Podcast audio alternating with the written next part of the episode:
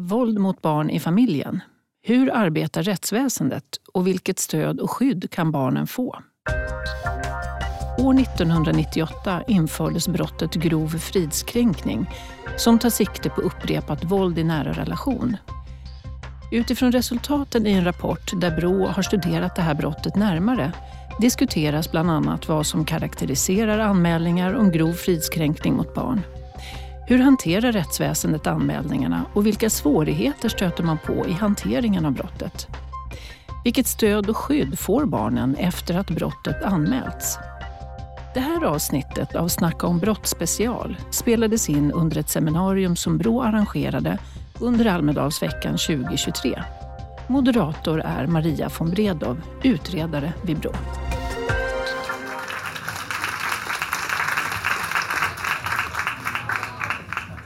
Hjärtligt välkomna till eh, det här seminariet om eh, våld mot barn, men kanske specifikt grov fridskränkning mot barn.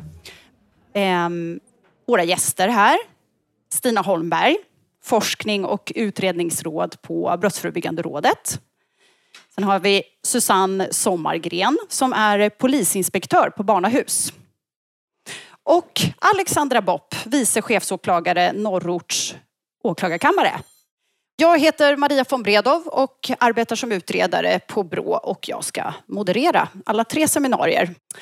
Och Brå har ju genomfört den första uppföljningen av brottet grov fridskränkning mot barn. Det brottet är ju från 1998 och den rapporten den går att ladda ner sedan den första juni i år på bra.se. Så ni är eh, välkomna att göra det. Mycket intressant rapport som vi ska få höra mer om nu. Och då ska vi få lyssna till Stinas eh, presentation av rapporten. Och efter det då när Stina är klar, då ska vi eh, också få höra hur rättsväsendet arbetar med de här ärendena och vilket stöd barnen kan få. Vi ska också prata lite om samverkan och hur barnahus, hur det går till helt enkelt på barnahus. Men Stina, kan du kort berätta vad det är för rapport som Brå har publicerat här nu? Som du sa så är ju det här ett brott som har funnits nu i 25 år. Men det är aldrig någon som har tittat på hur fungerar det egentligen när det handlar om barn. Det finns flera studier om grov kvinnofridskränkning. För det var ju det som var bakgrunden till alltså våld mot kvinnor, att den här lagstiftningen kom. Men barnen kom med lite grann fem i tolv. Ja, vi kanske ska ta med barnen också. Men man gjorde ingen ordentlig utredning kring passar det här? Finns det ett barnperspektiv i den här lagstiftningen? Så att vi sa mm, i samråd med regeringen så kom vi fram till att det vore bra att titta på det här. Och det har vi gjort. Vi har tittat på anmälningar och avslutande beslut och alla domar från 2019. Så att som vi också har pratat om, det blir ju inte en helt färsk bild men vi kunde inte ta det senare för då hade vi hamnat på pandemiåren och de är ju inte så representativa. Ja, precis. Och eh, Stina, du får gärna fortsätta och beskriva lite rapportens viktigaste resultat. När jag jobbade med det här så var det egentligen tre saker som slog mig starkast. Och det första var att det finns barn i vårt välfärdssamhälle idag som hamnar helt under radarn trots att de lever under väldigt svåra förhållanden under många år i och med att de blir slagna av sina föräldrar regelbundet och det handlar inte bara om, om lindrigare misshandel utan även om grövre misshandel som att föräldrarna använder tillhyggen när de slår barnen. Och, och, det kan alltså dröja många år innan barnen verkligen vågar eller vill berätta om det här. Och då är det nästan alltid för någon i skolan. Eh, så att vi kommer in på skolans viktiga roll för att de här fallen upptäcks. Och det andra som då slog mig och som är delvis en förklaring till både varför barnen har det så här och eh, varför det inte upptäcks. Och det är att en väldigt stor del handlade av de misstänkta föräldrarna var födda i andra länder än i Sverige. Alltså de, och många av dem hade inte bott så väldigt många år i Sverige, de här familjerna. Och det betyder att de kommer från länder där det inte är förbjudet att aga sina barn inom ramen för uppfostran utan det är någonting som de har upplevt i sin egen barndom och som de nu för vidare. Eh, det andra är med de här föräldrarna ser man att i väldigt hög utsträckning så har de någon form av psykiska problem, deprimerade eller, eller något fysiskt, eh, utsliten rygg eller någonting. De har sociala problem, ekonomiska problem, alltså de lever under stora påfrestningar och den kombinationen gör att det här våldet fortsätter trots att de ju är medvetna, det förstår man, om att detta inte är tillåtet i Sverige. Så att eh, det, eh, de här påfrestningarna i kombination med att man kan läsa att det rör sig om väldigt isolerade föräldrar. Det är därför som det kan fortgå så länge. Att de sällan har några svenska vänner, att de jobbar jättehårt. De har sällan, man hör sällan i utredning om någon farmor eller mormor eller något liksom släktnätverk utan de kommer bara själva till Sverige och klarar inte riktigt av situationen skulle jag säga. Det, tre, ja, och det tredje som liksom slog mig det är att den här lagstiftningen om grov fridskränkning inte fungerar när det gäller barnen. Det är alltså fyra av hundra anmälningar som leder till en fällande dom för grov fridskränkning. Och det beror inte på att man inte satsar resurser på det här utan man, man eh, avskriver aldrig något sånt där ärende direkt utan man gör omfattande vittnesförhör, flera gånger långa förhör med barnen, med vittnen, med föräldrarna. Men ändå så blir det mycket få åtal och få åtal leder till en fällande dom. Så att det är väl mm, det huvudsakliga. Sen har vi haft en fråga också när vi har tittat på dem. Ja, vilket skydd får ju då barnen när de har gjort den här, mm, ja, när de har vågat berätta. Och då är gången den att skolan gör en orosanmälan till socialtjänsten. Det är aldrig skolan själv som går till polisen utan de orosanmäler till socialtjänsten och socialtjänsten träffar då barnen och familjen och gör i de här fallen en, som har kommit till, till rättsväsendets kännedom, de gör då en polisanmälan. Och socialtjänsten gör alltid en skyddsutredning när ett sånt här fall dyker upp. Och det är inte sällan som man då omedelbart eller direkt eh, omhändertar barnet och, och placerar det i familjehem för att kunna utreda situationen utan fara för barnet. Men man märker också att det är väldigt sällan långa Eh, placeringar. För att den situation som uppstår för barnen när de väl har berättat och det här drar igång, det är jättejobbigt för barnet. Alltså. För föräldrarna nekar alltid. Så att det är inte så att de får någon bekräftelse inom familjen att pappa, ja, jag har gjort det men jag ska inte göra om det. För att skälet till att barnen berättar det är ju inte att bli separerade från sina föräldrar eller att mamma och pappa ska komma i fängelse utan de vill att mamma eller pappa ska bli snälla igen och om jag pratar om det så kanske de blir det. Och sen visar det sig att att ingen i familjen vill prata om det, alla nekar, syskonen säger ingenting. Trots att de i stort sett alltid också är utsatta om det är ett barn som är utsatt så är flera. Så att eh, det som också kan vara bra att veta när det gäller socialtjänstens omhändertagande i relation till den debatt som var om att social, socialtjänsten stjäl eller tar barnen ifrån muslimska familjer med tvång. Att nästan alla placeringar är frivilliga. Och tvångsomhändertagande enligt LVU är inte är så vanliga. Sen kan man ju säga att tvånget finns ju alltid latent i de här situationerna men, men det, det går inte så långt som till så kallade LVU-placeringar. Sen skulle jag gärna kunna berätta för er Jaha, hur går det sen för barnen? Och, och var det bra insatser som de fick av socialtjänsten? Men tyvärr så, så framgår inte det vad, vad, som händer senare och inte vad som händer efter ett år eller hur situationen ser ut då. Eh, så att det är någonting som vi tar upp att det borde man forska på. Är det till gagn för barnen? Vad, vad, vad lämnar det efter sig och, och, hur blir det om någon av föräldrarna kommer i fängelse eller så? Vilket ju med hänsyn till den låga eh, fällande graden är väldigt ovanligt. Men ja, jag skulle väl säga att detta är att lagstiftningen inte fungerar. Jag kan säga några ord om det så att jag kan lämna över det sen till er. Att, det är främst två saker som eh, är orsaken till att jag inte tycker att det fungerar. Och det ena är att i stort sett aldrig eh, kan det räcka med barnets konsekventa berättelse. Jag menar, jag har tittat mycket på våldtäktsanmälningar och där kan det bli en, en fällande dom om kvinnan direkt har berättat en, en, för andra vad som har hänt och, och eh, berättar samma historia flera gånger. Men trots att barn då kan berätta väldigt konsekvent för olika personer inom skolan och sen för socialtjänsten så krävs det i princip alltid att någon är beredd att vittna som har sett det hela. Och det har liksom väldigt sällan någon gjort utanför familjen och familjen är lojal, ingen vill prata alltså med varandra, ingen vill prata om det. Och familjen är isolerad och liksom, det sker inte inför några öppna dörrar om man säger.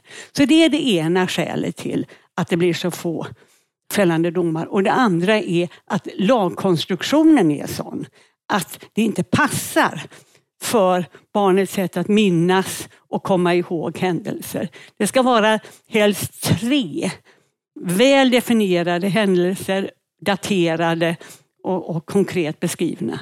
Och alltså datum är ju ingenting som finns i barns värld.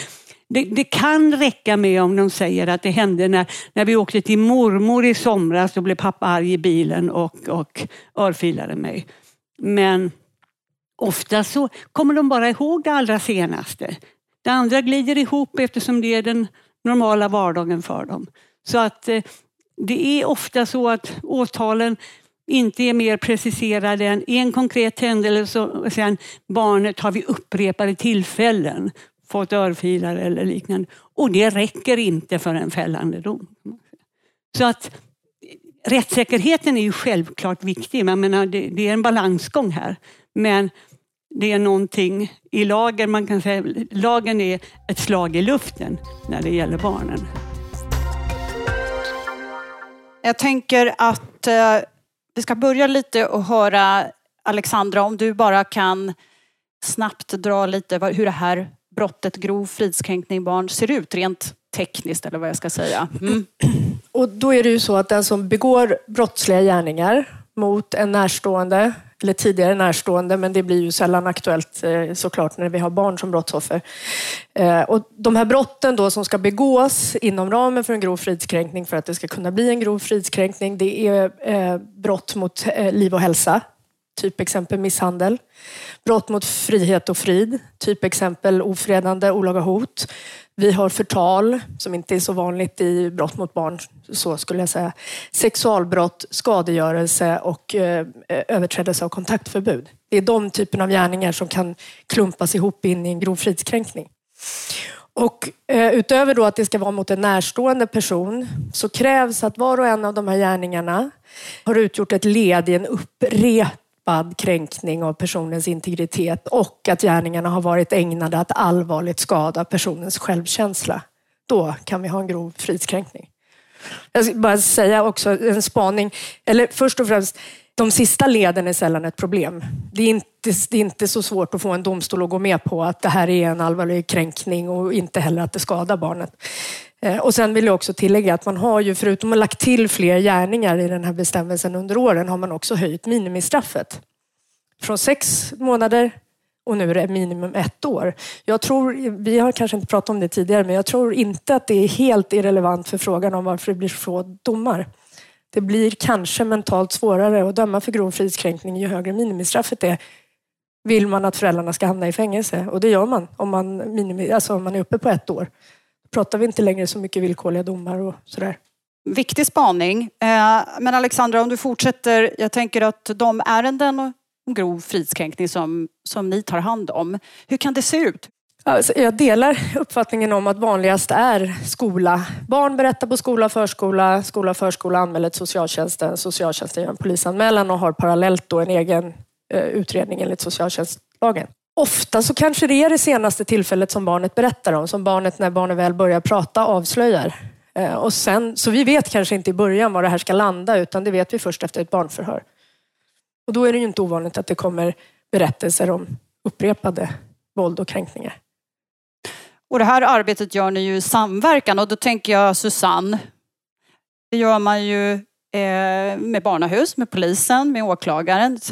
Hur, vad är barnahus och hur går ett barnförhör till där? Ja, barnahus ser ju ganska olika ut ute i landet. Ehm, jag, en kort presentation, jag jobbar här på Gotland nu ehm, sedan några månader, har jobbat i Stockholm på barnahus eh, i city. Som, det är två olika kontraster på ett barnahus. Det största och ett bland de mindre, ska vi säga. Så det ser jätteolika ut. Men likheten är ju att barnahus är ju till för barnet. Att barnet ska kunna komma till ett ställe. Och polisen, förhör ska hållas där. Socialtjänsten ska komma dit och vara med på barnförhören. Det ska finnas sjukvård, att läkare finns där eller kommer dit. Och även BUP möjligtvis ska finnas på plats. Och eh, att det, tanken är att barnet ska komma till ett ställe och alla vuxna kommer dit.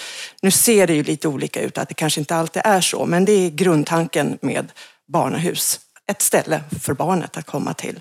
Om man, om man tänker sig att de här eh, anmälningarna, då, det som Alexandra och Stina har pratat mm. om, hur kan ett sådant barnförhör gå till? Hur, och hur samverkar ni med alla de här parterna som mm. du precis berättade om? Jo, då är det ju så att om barnen ska komma till polisen för att eh, det ska hållas ett förhör och eh, ett brott har skett i som man fått kännedom inom familjen, då vill man ju inte att de som möjligen är misstänkta ska få veta det här innan förhöret. Så då går det oftast till så att vi tar kontakt med skola och eh, via skolan ordnar så att de kommer med barnet. Barnet får en advokat, särskild företrädare, som hämtar barnen skola eller förskola. Och eh, socialtjänsten är också med i det här, så de kommer till eh, barnförhöret och är med för att lyssna och göra sin skyddsplanering beroende på vad barnet berättar under förhöret. Så att det är ju eh, ett arrangemang som görs innan så att inte misstänkte förövaren ska få veta om det här. Och sen beroende på vad som framkommer i förhör så gör man ju olika mm, planeringar för barnet som sagt var. Om det ska komma hem igen eller om det ska omhändertas av socialtjänsten. Eh, om den som är misstänkt ska hämtas, plockas in av polisen, gör man ju också en bedömning. Eh, om den ska frihetsberövas och det är också utifrån då om barnet kan skyddas hemma eller någon annanstans. Så det är ju ett eh, arrangemang kring ett barnförhör. Eh, och man är ju barn till man är 18 år eh, och upp till 15 år, eh, Eh, det är lite olika, man kan också spela in förhör ända upp till 18, men är man under 15, då spelas alla förhör in. Eh, och det är för att barnet eh, sen inte ska behöva komma till rätten och vittna, utan då spelar man upp det här förhöret. Mellan 15 och 18 görs en bedömning. För är man över 15 så, så för det mesta så blir man kallad till rätten för att vittna där ändå. Alexandra, det finns ju en målsättning om att ett första barnförhör ska ske inom två veckor. Mm. Ungefär. Hur, hur uppfylls den målsättningen? Jag jobbar ganska länge med den här typen av ärenden. Jag kan ju säga att det har gått så här. Jag har jobbat på mindre barnahus eller barncentrum där man har klarat av det här. Det kommer ändå inte att funka statistiskt för att under sommaren så får vi inte tag på de här barnen. Om man inte går på fritidsverksamhet, skola, förskola. Vi vill ju helst inte hämta barnen hemma med tanke på vad det kan röra upp. Så att även i den bästa världen är det svårt att hålla två veckor. Men eh, vi, alltså, nej, det, vi är för dåliga på det. Så är det, punkt slut. Eh, och det ser olika ut i landet såklart. Men ska vi vara eh, över tid så, så nej, vi håller inte två veckor Det är första barnförhör. Och det finns ytterligare en, en tidsfrist och det är tre månaders utredningstid från skäl mis eller, ja, från skäl och misstanke till eh, beslut. Då. Antingen att man väcker åtal eller lägger ner. Det håller vi inte heller, skulle jag säga. Så att. Eh, hur ser det ut då med att eh, låta barnen komma till tals? Både Susanne och Alexandra. Jag tänker att ja, de får ju ändå prata, men är det, liksom, är det bra för rättsprocessen? Är det bra för barnet? Hur, eh, hur ser det ut? Vill Alexandra börja? Alltså jag har jobbat som sagt väldigt många år med de här frågorna och trodde jag inte att, att, trodde jag att barnen får illa på barnahus så skulle inte jag kunna jobba med de här ärendena. Så enkelt är det. Sen eh, ska man också säga, inför ett barnförhör i den bästa världen har man dessutom ett samråd innan med alla de här parterna som Susanne berättade om, där man pratar om hur gör vi det bäst för barnet? Hur kommer barnet på bästa sätt till förhör? Ska det vara eh, en vecka där barnet inte ska vara hos den misstänkta föräldern? Allt sånt där. Så, så vi försöker verkligen. Men med det sagt, och sen är det inte så att när det är barnförhör att det sitter liksom hökar och stirrar på det här barnet och tvingar barnet att prata och prata och prata. Så är det inte. Utan vi har ett barnperspektiv med oss, alla professioner som är inblandade. Eh, det kan bli fel ibland, absolut. Eh, men med det mm. sagt så har vi ju, alltså vi, jag vet inte, för jag tror ingen vet. Hur blir det för de här barnen efter? Det är ingen mm. som har forskat på det. Jag vet att det var på gång på Barnahus Stockholm för ett antal år sedan. började man prata om ett forskningsprojekt för att kunna följa. Men det blev aldrig någonting av med det, mig veterligen. Mm. Så det är en brist.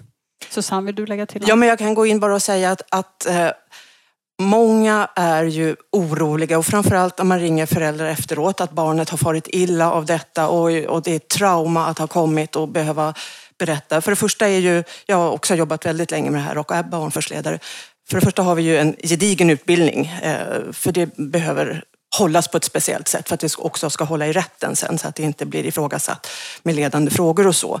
Men jag under alla mina år eh, har barn som går därifrån och Eh, mår bra. Alltså de mår väl inte bra i sin situation, men eh, det, in, ah, det, det, kan finnas några enstaka som kan ha tyckt att det är ganska jobbigt för att hela situationen är ju självklart jobbig. Hela familjesituationen kan ju vara jobbig. Så det, det är ju en, en, avvägning ibland. Ska man berätta? Ska man inte berätta? Vad händer? Blir mina föräldrar satta i fängelse? Eller, alltså det är ju många tankar.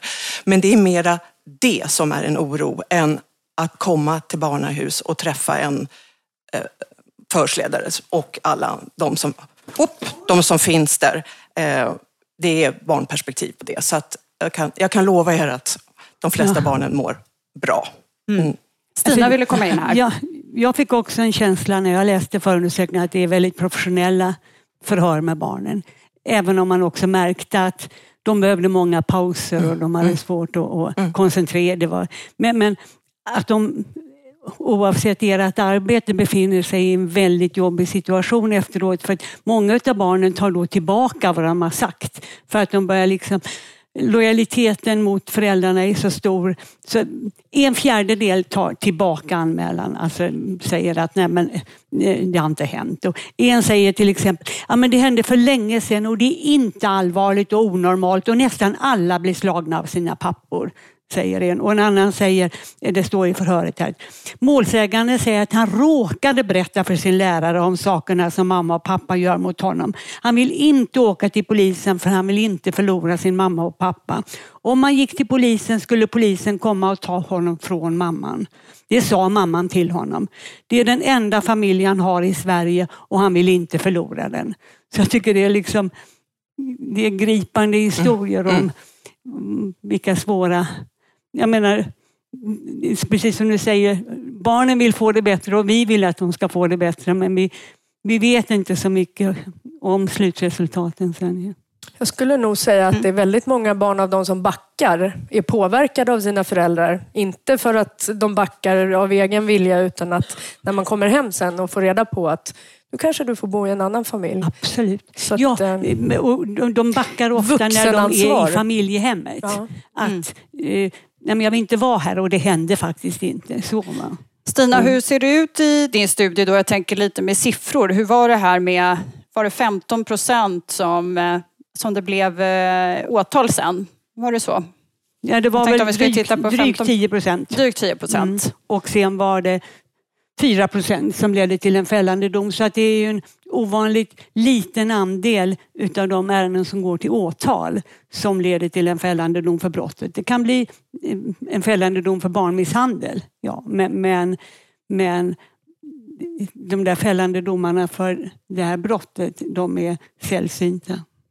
Vad, vad, tänker du vi behöver göra åt det då? Du började lite, du avslutade lite första sektionen, men är det någonting särskilt som du vill trycka alltså, om jag fick trycka på generellt, och det tror jag vi är eniga om, att skolan har en otroligt viktig roll för att de här barnens förhållanden ska komma upp till ytan och att barnen ska kunna få hjälp. Och då handlar det om att skolan har agendor och arenor där man pratar om att det är förbjudet att slå sina barn och att man kan berätta om det. Och också att man har den tid för, för barnen att skapa relationer där de känner sig så trygga att, att de vill berätta för fröken eller någon annan i skolan. Och det verkar vara, vissa skolor jobbar jättebra men det finns en utvecklingspotential helt klart där. Och det andra är ju då att de här invandrarfamiljerna, att de får mer stöd.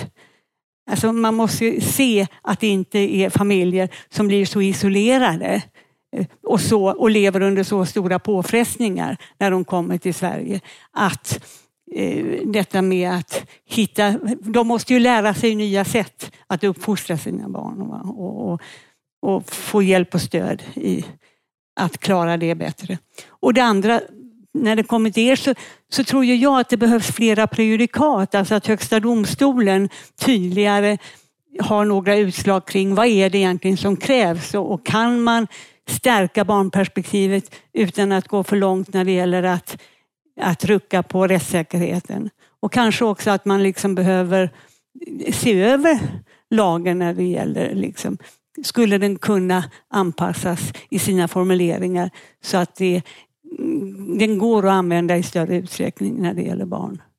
Jag vet inte vad ni säger. Jag vet Alexandra att du också har pratat om en, eh, ni ska få svara på om ni vill på det som Stina säger, men jag tänker också att du har ju också nämnt den här frågan om eh, vad som hände 2019 nu när barnfridsbrottet eh, kom till. Kan du beskriva lite hur det har, vad det har betytt för ert arbete? Eh, först vill jag bara svara. Mm, för jag, jag, tror kanske troligare på att man tittar på lagstiftningen, att vi ska hoppas på att mm. HD kommer att hjälpa oss i frågan. För att det, det är svårt. ja, så, så jag, jag, tror nog att det är kanske en, en bättre väg att gå. Barnfrid, det är lite deppigt. Så. Sen ska man komma ihåg att även om man väcker ett åtal för en grov fridskränkning så kommer man många gånger hem med fällande dom kanske för en eller ett par fall av de här delgärningarna. Mm, mm. Så det är ju inte så nattsvart som nej, att det är 4 procent blir fällande dom i allt, utan det är ju just grov fridskränkning. Helt Men rätt. det som jag tror kan kanske eh, bli något bättre sen 2019, mm. det är ju införandet av barnfridsbrottet. För problemet vi har haft tidigare i de här ärendena är att om, inte, om du har två syskon, och bara, eller säg tre, och bara ett blir utsatt eller bara ett berättar om våld eller hot mot sig själv, då har de ju andra två syskonen tidigare sett som vittnen. Även om de har bevittnat, de har sett eller hört de här gärningarna begås mot syskonen.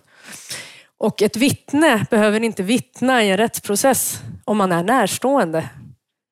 Och vem har då fått bestämma om det här syskonet ska få vittna om vad som har skett mot sitt syskon? Jo, vårdnadshavarna, varav ofta minst den ena är misstänkt. Och även fast man har varit misstänkt så har man då inte varit fråntagen den vetorätten. Nu sen barnfridsbrottet så blir ju de syskon som bevittnar våld mot ett annat syskon, om det begås av en närstående, målsägande, brottsoffer. Och de hörs i egenskap av målsägande. Vi har inte längre den här vittnesproblematiken. Och det tror jag på sikt kan göra att det blir lite enklare. För vi, har haft, vi har diskuterat massor i åklagare man är ju så olika. Så, att hur mycket frågar man ett barn som vittne innan barnfridsbrottet? Jag har ju personligen tyckt att det varit orimligt att man inte ska få berätta vad man har sett och varit med om. Eh, så. Men eh, andra har stoppat där. Nu har vi inte den problematiken. Nu är man målsägande och där kanske, kanske kan det bli lite enklare. Mm.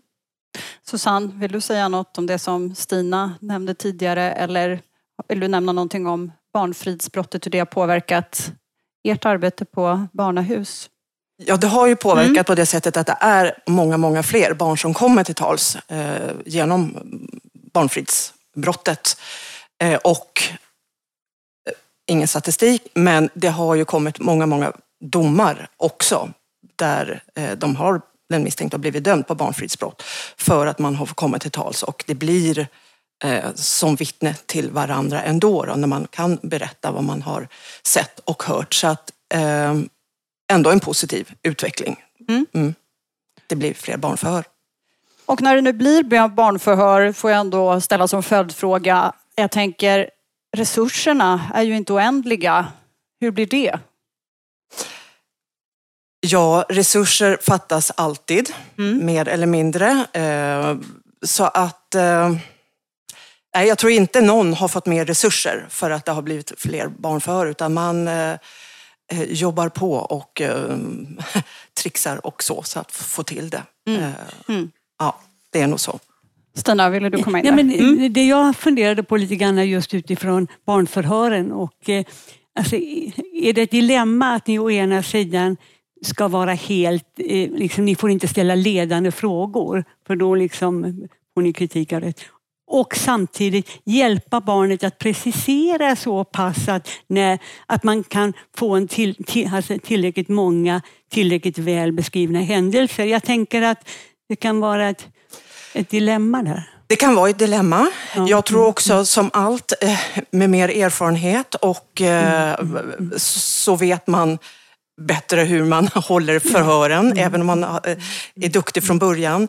Så man, man, man hjälper barnet jättemycket att vara oerhört tydlig vad jag vill prata om utan att vara ledande. Det ska inte vara helst några ja och nej-frågor utan väldigt öppna och berättande frågor. Men är jag som förhörsledare tydlig med vad jag vill inne i förhörsrummet så är det mycket, mycket lättare för barnet att eh, komma till specifika händelser.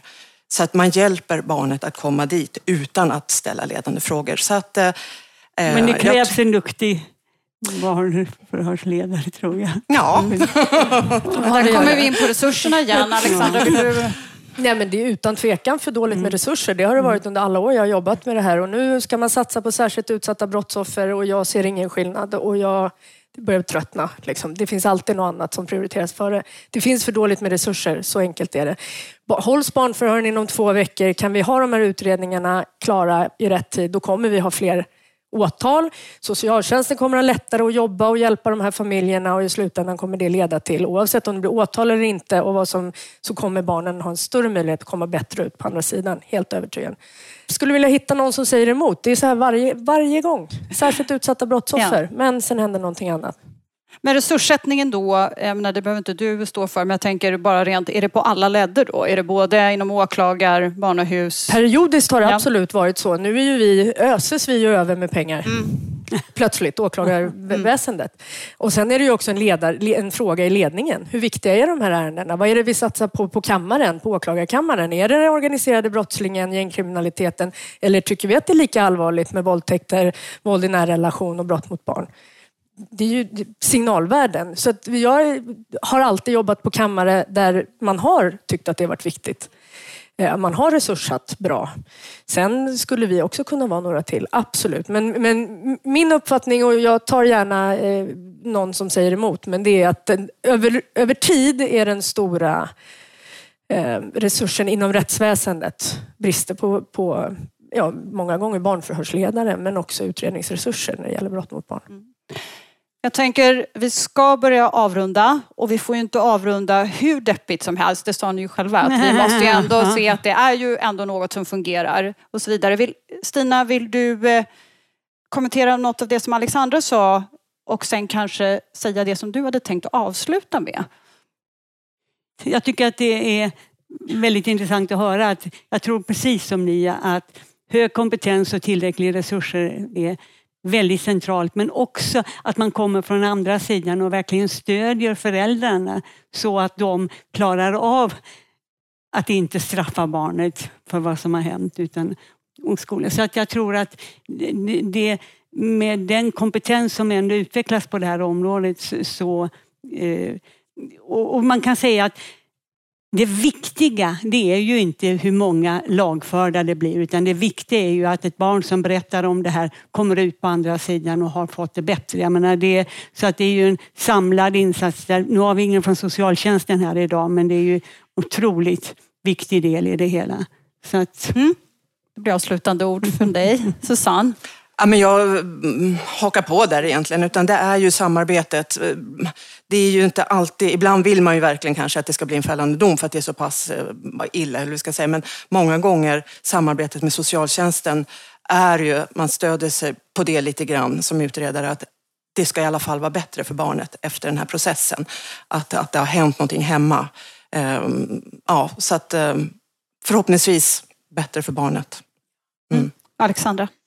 Ja, men, eh, heja barnfridsbrottet och sen har vi också fått... För, ja, men många lagändringar gör inte så mycket kan jag tycka. Men eh, barnfridsbrottet är vilken hit. Sen måste det resurssättas för att det ska funka hela vägen ut. Men eh, tidiga förhör är någonting som också har hänt eh, sen 2022.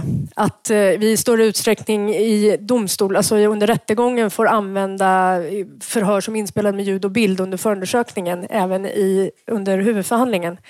Vilket då, eftersom som du var inne på tidigare, är, det så här, är du 16 år, ja du är fortfarande ett barn och mitt emot sitter din mamma eller pappa som du ska berätta har slagit dig. Eh, nu har vi en större möjlighet att få spela upp de förhören trots att man har passerat 15-årsgränsen tänkte att vi skulle släppa in några frågor så här innan tiden rinner ut. Och då är mikrofonen, ja, här framme. Eh, jo men hejsan, jag heter Marika Haug och jobbar för Stiftelsen Tryggare Sverige. Eh, jag blev lite fundersam eh, jag hörde er prata om eh, det här med att vi inte vet vad som händer med de här barnen. Eh, och jag undrar lite så här, men vad, vad händer när ett barn lämnar barnahus? Alltså, för ni pratar också om så, men blir man straffad av föräldrarna? Jag antar ju att det finns en plan och att ni kanske förmedlar informationen till vårdnadshavarna, men kan ni bara utveckla det? Liksom, hur, så att det, för det lät lite som att barnen hamnar i något vakuum. Jag och jag var, antar att det inte är nej, så. jag tror vi var väldigt otydliga. Mm. Utan vi vet ju vad som händer efter barnförhör och hela utredningen och socialtjänsten. Jag tror, det vi menar, det är sen, senare, om ett eller två eller tre eller fyra år. Hur blev det för det här barnet? Men, men under utredningen, och både polisens och socialtjänsten, då vet man absolut vad som händer med barnet. Utan det är den här uppföljningen när barnet har hunnit eh, ja, bli vuxen kanske, eller tonåring, eller beroende på vilken ålder, några år senare. Det är det som det behöver kanske tittas mer på. Blev det här bra från polisen, socialtjänsten? Vad hände med barnet? Det är det. När jag började jobba med de här ärendena skulle jag säga att normalläget var barn till barnahus för förhör. Sen måste man ju ringa vårdnadshavarna, annars kommer ju barnen själva gå hem och berätta. Det blir ju ännu tokigare, eh, kan det ju bli. Eh, då var det mer vanligt, kanske huvudregel, att man gick hem utan att socialtjänsten hade tagit en kontakt med familjen, utan att ha gjort någon skyddsbedömning. Det, så är det absolut inte idag. Men vi har steppat upp otroligt. Precis som Susanne säger, jag tänker på så här, blev det bättre sen? Upphörde våldet? Upphörde kränkningarna? Det är det vi inte vet. Hur upplevdes det på barnahus? Hur var det att komma dit? Var det pest och pina eller någon lyssnade på vad jag hade att berätta? Vi får ju ingen återkoppling även om det går till åtal. Vi får en fällande dom eller inte, men vi vet inte hur, hur, blev, hur var det för barnet? Det var jättebra att vi fick det klargjort. Vi har en fråga där också. Ja, hej, jag heter Emma Lense och jag jobbar på Sydsvenskan.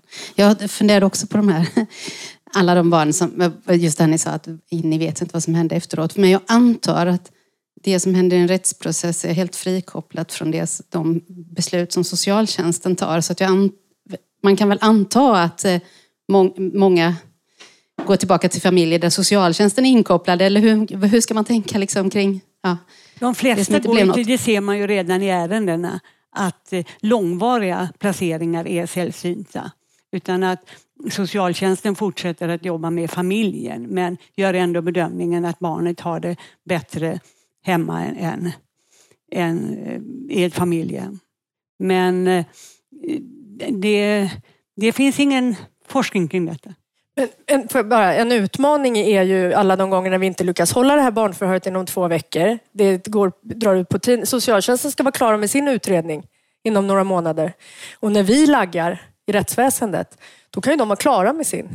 Och vill man inte ha en insats idag, då har man rätt stora möjligheter. Ja, inte under ett liksom, förtäckt hot om att nu, ni går väl med på att vi placerar era barn, annars tar vi dem. Men under en längre tid så har man ganska goda möjligheter att som förälder säga att jag behöver inget stöd. Innan socialtjänsten faktiskt kan gå in och göra saker med tvång. Så att, ja, nej, där finns det också saker att utveckla. Då har vi några minuter kvar. Vill eh, sista det var egentligen ingen fråga, utan jag tänkte bara utveckla det stödet som finns i och med barnförhöret på Barnahus Stockholm, där jag jobbar eh, och där vi har jobbat tillsammans. Eh, där finns det ett stöd som är stöd efter just barnförhöret som ligger på stadsdelen, alltså socialförvaltningen. Och där går man in, det är en insats på, på förhörsdagen, där man går in, samlar familjen, samlar barnen och föräldrarna och gör ett hembesök samma kväll och hjälper barnen att återförenas med föräldrar. Och får jag fortsätta på Charlotte då bara och säga att det metodstödet som heter Efter barnförhöret finns på stiftelsen Allmänna Barnhuset och de har kurser i det här också och jobbar då ut mot eh, socialtjänsterna så det kan vara ett tips att titta på det. Eh, de kommer nog också prata någonting om det här nere på Barnrättstorget sen Allmänna Barnhuset. Nu måste vi börja avsluta. Stort tack till panelen och stort tack till publiken. Jättespännande samtal blev det. Ja, tack!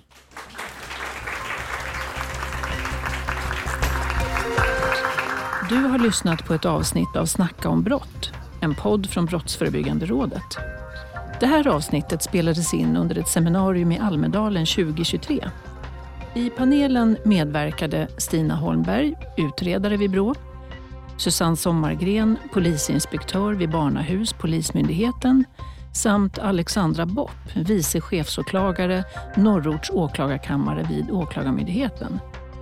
Moderator var Maria von Bredow, utredare vid Brå. De rapporter och det informationsmaterial som nämnts i avsnittet hittar du på Brås webbplats, bra.se. Sprid gärna podden till andra du tror kan vara intresserade. Tack för att du har lyssnat.